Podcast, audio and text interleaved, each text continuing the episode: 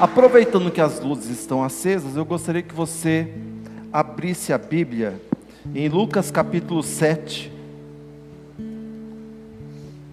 É, o Ricardinho começou esse culto com o tema Vinde a mim e nós vamos encerrá-lo com Não chores. Lucas 7, a partir do versículo 11. Enquanto você acha aí, deixa eu tomar uma água.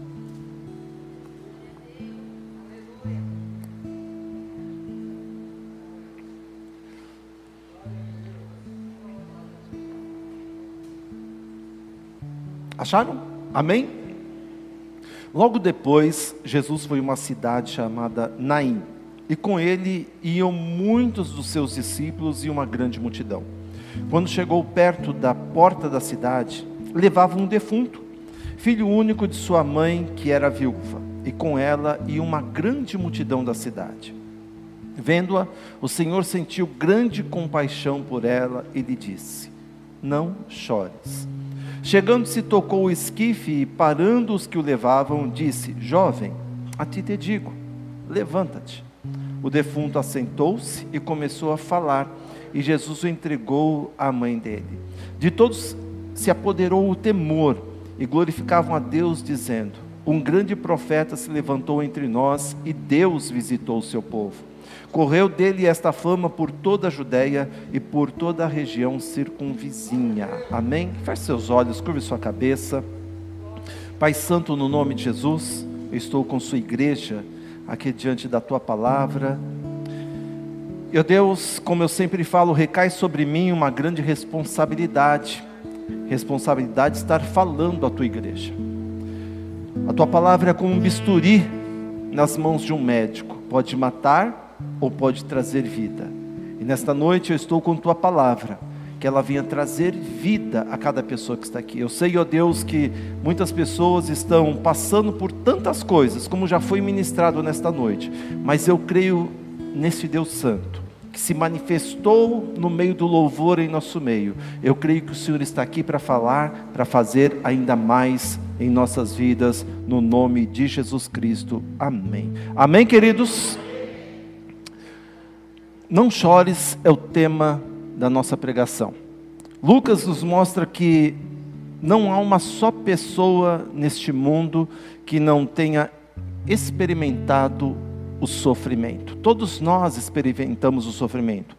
Alguns podem ter sofrido, sofrido mais, outros podem ter sofrido menos, mas a dor do sofrimento não é medida por outra pessoa nós medimos o nosso sofrimento, nós sabemos o quanto que o sofrimento dói na gente. Talvez por sua insensibilidade ou por sua sensibilidade à dor, talvez por sua experiência de vida, tenha trazido dor, tenha trazido sofrimento a você, trazido momentos em que você tem parado e chorado. A dor é algo tão, sabe, tão importante que a dor física, né, ninguém suporta ela, e tanto é que criaram uma ciência para que no momento da cirurgia você não tenha a dor física, que nós temos sempre um anestesista por perto. Eu tive a oportunidade de, o ano passado, celebrar o casamento de duas pessoas que eram médicas, né? É, ele era médico e ela era médica e ela se especializou em anestesia. Ela era uma médica anestesista.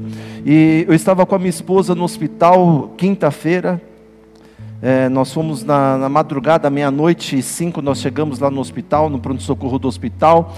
Aí ficamos sabendo que ela ia ficar internada. E durante o dia, porque a, a cirurgia dela estava programada para quinta. Aí passam todas as pessoas informando e vem um anestesista. Olha, nós vamos ter uma anestesia, a anestesia vai ser geral, assim, assim, assim. Por quê? Há uma necessidade para inibir a dor física. A ciência encontrou recursos, caminhos para que a dor física, no momento até mesmo da cirurgia, ela passasse. Muitas vezes nós estamos com uma dor de cabeça, nós tomamos então uma dipirona que vai mexer com o nosso cérebro, né? E o nosso cérebro vai mandar uma certa certa carga de anestesia para o nosso corpo, que aí a gente não sente a dor. E é interessante, né, como os remédios atuam na nossa vida para aliviar a nossa dor. Você tem alguns remédios que trabalham daqui para cima, outros trabalham só na região do estômago, outros nas partes ósseas. Como a ciência progrediu para tentar aliviar a nossa dor. Mas e quando a dor é na nossa alma? E quando a dor é no nosso coração? E quando a dor é no nosso emocional. Não tem um anestesista ali do nosso lado para tirar essa dor, não tem uma anestesia para isto. Pode ter alguns recursos que são paliativos, que vão ajudar num certo momento, mas aqueles recursos acabam passando e a dor continua, senão ela não, senão ela vem até mais forte no nosso coração. E quando a gente sofre, a grande pergunta que a gente faz é aquela: por que, que eu estou passando por isso? Por que, que isso aconteceu comigo? Por que, que tá, tem tanta gente, 7 bilhões de pessoas no mundo, e veio acontecer justamente comigo, justamente na minha família? Por que, que eu estou passando por isso? É um familiar que morre, é uma enchente, como aconteceu esses dias lá em Penedo, que destruiu ali quase 200 pessoas mortas. A gente tem cento e tantas, mais cento e tantas desaparecidas que ainda não conseguiram escavar para encontrar esses corpos. É tanta coisa que acontece, uma doença repentina, uma desilusão, um divórcio que vem, uma traição uma ingratidão, uma crise financeira que surge quando você menos espera, uma crise familiar, uma crise até mesmo de identidade que você fala: e aí? Por que tudo isso? E a dor vem. E com a dor vem o choro também, porque chegam momentos que a gente não, não consegue segurar. A dor vem sobre nós como uma agressão. Sabe aquele negócio que você está ali, de repente parece que alguém te dá um soco e a dor, às vezes, ela surge na nossa vida como se fosse uma agressão, um assalto emocional, e nós nos sentimos então nesse momento sozinhos, sem ninguém, miseravelmente sós, largados. O salmista, no Salmo capítulo 6, no verso 6, parece que ele soube expressar exatamente esses momentos que nós vivemos. Ele disse: Olha, cansado estou por meus gemidos Todas as noites inundo o meu leito, e minha cama umedeço com minhas lágrimas. Essa é na versão aramaica, e na edição contemporânea de Almeida, esse mesmo texto diz assim: Estou cansado dos meus gemidos. Toda noite faço nadar a minha cama no choro e molho o meu leito com minhas lágrimas. Não há um sentimento que às vezes a gente passa por isso? A dor está na experiência dos servos de Deus também. Todos nós, eu sempre digo isso, enquanto nós estamos nessa dimensão humana, nós vamos passar pela dor, nós vamos passar pelos momentos terríveis da nossa vida, porque até mesmo nas páginas dos evangelhos está dizendo que quase todos eles, se não todos, passaram pela dor. E nós sabemos o que é chorar, mesmo sendo cristãos. Nós choramos e sabemos muito bem o que é chorar. Sabemos ou não sabemos? Sabemos, queridos. A gente sabe o que é sentir dor. Nós choramos às vezes com lágrimas, choramos sem lágrimas. Nós choramos na frente de alguém ou choramos escondidos das pessoas. Nós choramos alto, muitas vezes nós choramos sozinhos no nosso canto, lá naquele banheiro da empresa. Quando nós somos, choramos no nosso cantinho lá em casa, choramos, nos escondemos. Mas sendo servos de Deus, apesar de chorarmos, nós sabemos também o que é consolo. Nós temos uma vantagem que o mundo não tem, nós temos o consolo da parte de Deus. Mateus capítulo 5, versículo 4 diz assim: Mas bem-aventurados são os que choram, porque eles serão consolados. É a palavra para nós, queridos. Nós sabemos transformar a dor em culto, nós sabemos transformar a saudade em ação de graças. Nós temos um poder dentro de nós que veio da parte do Senhor, que nós conseguimos mudar, parece que mudar de canal, e a dor ela começa a passar. E Jesus veio justamente para isso, para nos dar consolo, Jesus veio para nos dar conforto, Jesus veio para dar abundância de vida, mesmo em meio às tragédias. Quando todo mundo está desesperado, pegando fogo em todo canto, há um consolo dentro de nós, há uma paz no nosso interior, há uma mudança que as pessoas falam assim: como é que você consegue estar assim? É porque nós somos consolados por Ele. Bom, aí nós vamos ao texto aqui. Então estava acontecendo uma procissão, um velório, um cortejo fúnebre, e os cemitérios naquela época, aliás, antigamente até nas nossas cidades, ficavam, os cemitérios ficaram, ficavam fora das cidades. E naquela época de Jesus não era diferente, ficavam fora por quê? O, o, morto era considerado algo impuro, então ninguém podia chegar perto, ninguém poderia tocar, então eles faziam bem longe mesmo. Então está aquela multidão saindo da cidade de Naim, e uma outra multidão entrando com Jesus, mas olha só, tinha que ficar, senão as cidades ficariam impuras por conta da quantidade de mortos que teriam ali dentro. Então eles faziam os cemitérios fora. Aqui também era, só que aí começou a ter casa em toda a volta, né? Os cemitérios hoje em dia estão em todos os lugares. E aí a gente lê esse texto. Olha que coisa linda, queridos. Duas multidões. Uma multidão entrando, uma multidão saindo de Naim. Uma multidão sorrindo e uma multidão chorando. Uma multidão tinha vida, tinha Jesus, e a outra multidão tinha morte, tinha uma mãe chorando e um corpo no esquife. Duas multidões. Eram duas multidões distintas, que parece que competiam entre si por conta daquele local, e essas duas multidões se encontram, Palmeiras e Corinthians se encontrando, totalmente opostos. Palmeiras ou Corinthians e São Paulo, ou Corinthians e qualquer outro time, né? Porque todo mundo que não é corintiano, não importa o time, é contra o Corinthians, não é isso? Não sou muito bom de futebol, mas vocês sabem que é isso. Então o que acontece? Imagina, são dois grupos de multidões totalmente opostos se encontrando. Um choque ali. E quando Jesus entra na cidade, ele vê o corpo de um moço no esquife, está sendo carregado. Ele vê também uma multidão ali, ele olha, vê uma multidão, um esquife aberto, porque ia aberto, uma mãe chorando. E Jesus olha para aquela mãe, e ela não vê o marido daquela mulher ao lado dela, consolando aquela mulher. Então ele se liga: essa mulher é viúva ela não tinha esposo, e agora não tinha o filho. O arrimo, ou seja, o sustentador da casa, acabava de morrer.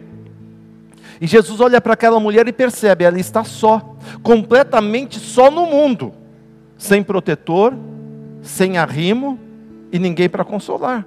Só tristeza, lágrimas e abandono.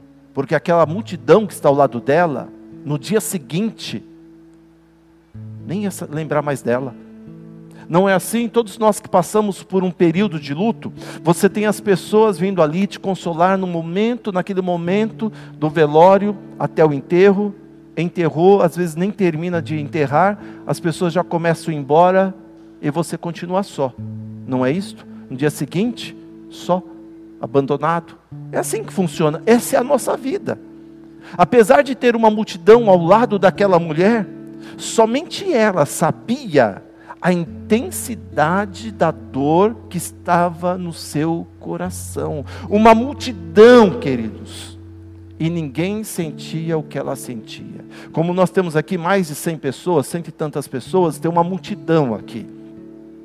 Mas ninguém sabe a dor que você sente. Ninguém sabe a intensidade da dor que está no teu coração, que está na tua alma. E quantos não estão assim aqui? Você sabe disso? Desde o mais novo até o mais idoso aqui em nosso meio, todos nós estamos passando por uma dor, mas ninguém consegue entender a nossa dor. E Jesus olha para aquela mulher e sente uma grande compaixão. Não era dó, não, não pense que era dó. Porque quando a Bíblia diz que ele sentiu uma grande compaixão, ele enxergou o coração dela, a alma dela, a dor no coração daquela mulher. E ele faz o que ninguém poderia fazer, e ele faz o que ninguém pediu para ele fazer. Ele age então ali por iniciativa própria, é Jesus mesmo. E o texto é muito claro, diz que ele vendo-a, né? E olha só que lindo isso, né? Vendo-a. O nosso Jesus vê. Ele te olha, Ele sabe o que acontece com você, Ele não deixa você largado neste mundo como teísta, acredita que Deus criou o ser humano e largou no mundo, não, Ele nos vê, Ele cuida de nós, Ele está atento a cada situação da nossa vida, e o texto diz que Ele está vendo, poderia falar assim: Jesus chegou perto da mulher, tocou no esquife e o rapaz voltou, não, o texto começa dizendo: vendo-a, enxergando, notando, prestando atenção no coração, na alma daquela mulher. Ele vê, vê aonde ninguém vê. Porque ele não é um Deus estático, parado, não. Ele é um Deus que vê, é um Deus que sente, é um Deus que se move, se move, se move ao nosso favor, ao nosso sentimento mais profundo. E ele chega para aquela mulher e diz: Não chores duas palavrinhas que mudaram a vida daquela mulher: não chores. E quando não chores, aquela mulher não ouviu naquele dia. Tinha uma multidão com ela.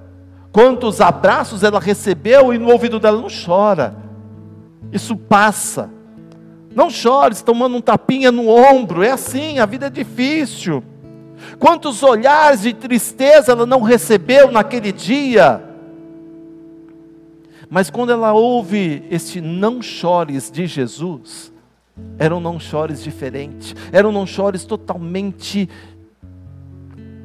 sabe, diferenciado. Era um não chores que parecia que aquela pessoa que estava falando não chores para ela, estava sentindo o que ela sentia. Isso é a compaixão. Porque Isaías capítulo 53, versículo 4 diz assim: As nossas dores ele levou sobre si. Ele sabe o quanto é dolorido a dor em nós. Ele carregou sobre ele as nossas dores. E Jesus faz o que ninguém pediu para ele fazer. Porque no código mosaico, ou seja, na lei de Moisés, dizia o seguinte: se você tocasse num caixão de defunto, você ficaria sete dias impuro. Ou seja, você não poderia durante uma semana ir para a sinagoga, ir para o tabernáculo, ir para o templo, você não podia ir para qualquer lugar desses, até passarem os sete dias. Então o que que Jesus? Jesus, ele olha para aquela mulher, sente compaixão, esquece rituais, nem se preocupa com a impureza, ele não se preocupa, queridos, com nada disso. Ele toca no esquife. Quando todo mundo toca, o pessoal já para, porque, opa, o cara se tornou imundo, está impuro. Vamos afastar dele. E que Jesus fala, assim que ele toca: Jovem, a ti te digo, levanta. Levanta.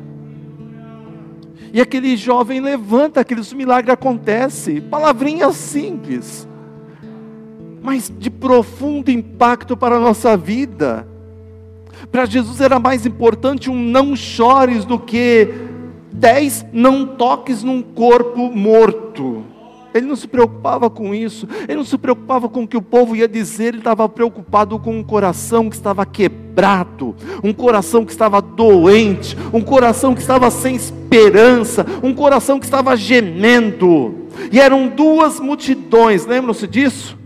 Olha o poder de Jesus de pegar Palmeiras e Corinthians, Corinthians e São Paulo, Corinthians e qualquer outro time e transformar num grupo só. Enquanto um vinha chorando junto com aquela mulher, o outro vinha cantando, celebrando com Jesus. E o que Jesus faz? Faz com que o outro que vinha chorando comece a celebrar também. Ele tem o poder de pegar dois grupos separados, distintos, que competiam entre si, e se tornar agora num grupo que louva a Deus. Dois times num só time: o time de Jesus, o time da vida, o time do não mais chorar, o time do consolo, o time do conforto, o time da esperança. Eu não sei por que você chora, ou por que você está chorando hoje. Não sei se foi por, causa, por conta de uma ingratidão, não sei se foi por conta de uma solidão, de uma traição, de uma perda, de uma crise na tua família um desentendimento lá dentro de casa. Talvez você chora por medo. Ou talvez você esteja chorando pela morte de alguém. Ou talvez você sinta esse choro ou tenha esse choro por conta de uma doença. Não sei. Eu queria orar por você que precisa disso daí. Eu gostaria a igreja se coloque de pé, por favor.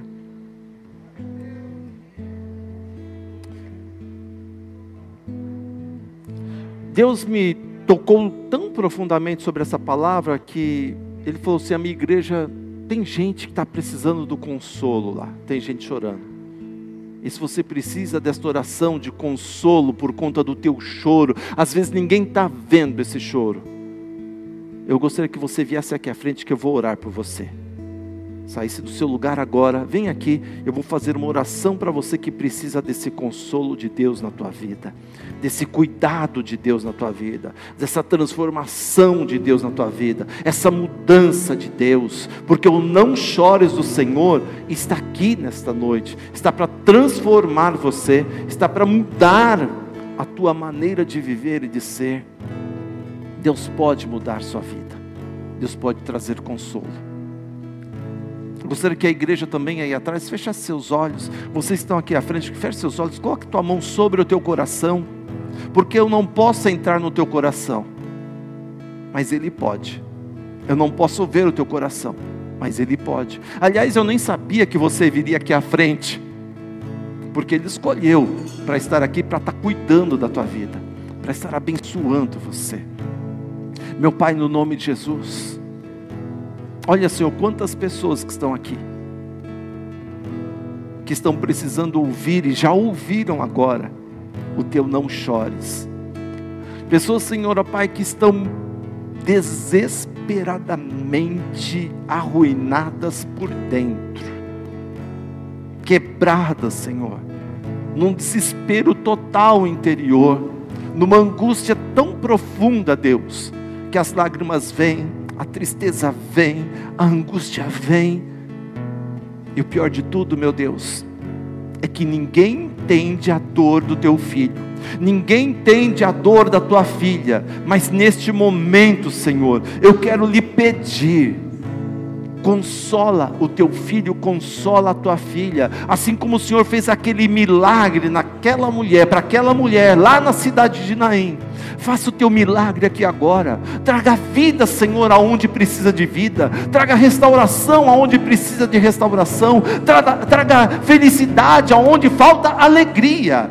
Traga, Senhor, ó oh Pai, um novo cântico, Pai, onde só tem tristeza, choro, amargura. Vem trazer cânticos de felicidade agora. Vem mudar essa história, entrar no lar, entrar na família, nessa crise, Senhor, ó Pai, crise de identidade, Senhor, ó Pai, que está um burburinho dentro da cabeça, dentro do coração. Eu creio que o Senhor pode mudar essa história agora, Senhor, no nome de Jesus. Faz esta mudança de vida, Senhor.